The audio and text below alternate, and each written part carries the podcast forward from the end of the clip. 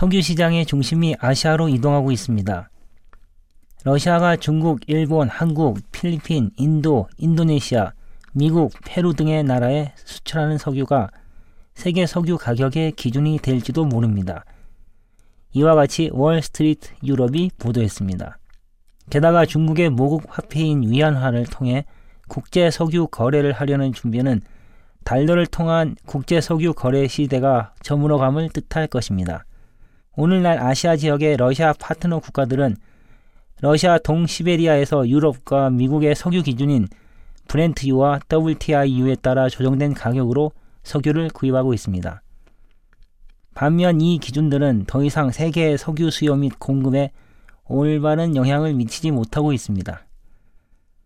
예를 들어 브렌트유 가격은 북해 석유 매장량의 고갈로 실 가격보다 훨씬 과평가되고 있으며 반대로 WTI유의 경우는 미국의 과잉된 석유 채굴의 영향으로 가격이 많이 저평가되어 있는 상태입니다.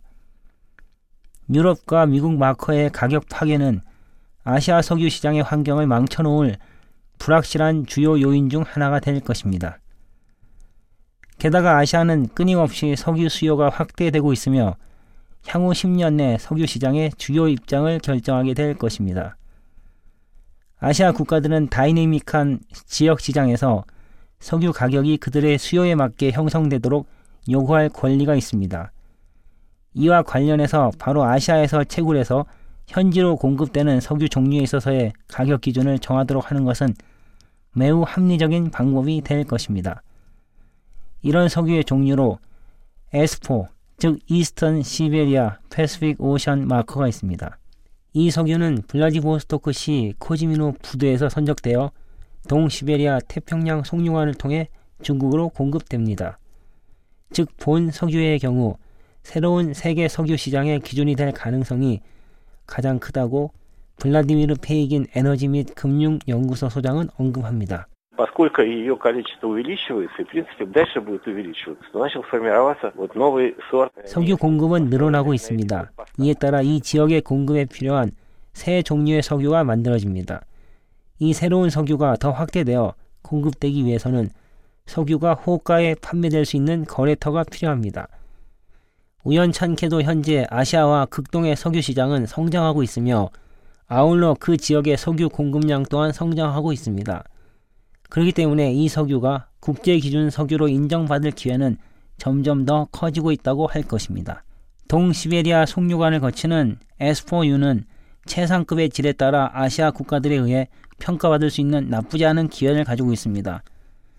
S4의 석유는 타 여러 종류의 석유보다 훨씬 우수합니다. S4U의 채굴을 시작한 것은 상대적으로 오래되지 않았습니다. 그렇게 아직 매장량 또한 상당히 많습니다. 그 외에도 S4U는 운송 기간도 단축시켜 줍니다. 가령 근동 지역에서 아태 지역까지 2주에서 3주간 걸리는 거리도 S4U의 동시베리아 송유관을 이용할 경우 3일에서 5일이면 도착합니다.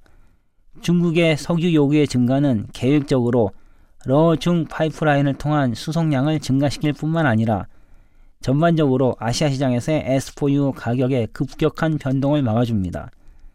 균일한 양의 석유 공급 시 가격의 최대 투명성은 실제로 무적의 에너지 보안을 만들어주는 것입니다. 오늘날 이로 인한 큰 위험은 달러화의 상당한 가치 변동일 것입니다.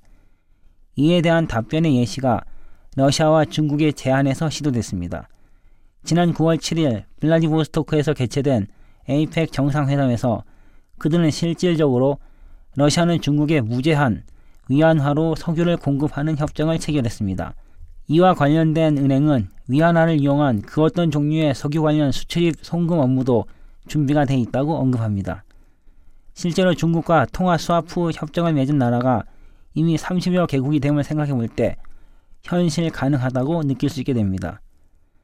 러시아와 중국은 아시아 에너지 시장을 도와 석유의 가격이 불안정적인 미국 화폐와 근동 및 유럽 기준에 의존하는 현재 석유와 달러의 관계를 끊어야 하는 입장입니다. 실로 달러 화폐는 과도하게 변덕스러운 것이 사실입니다. 현실적으로 동시베리아에서 보다 안정적으로 공급되며 아시아 지역의 수요가 성장하고 있는 러시아 석유 S4와 위안화로 새로운 관계를 설정하는 것을 제안합니다. 이 경우 중국의 위안화는 새로운 석유의 중심 화폐로 부상할 기회를 갖게 되는 것입니다. Thank you.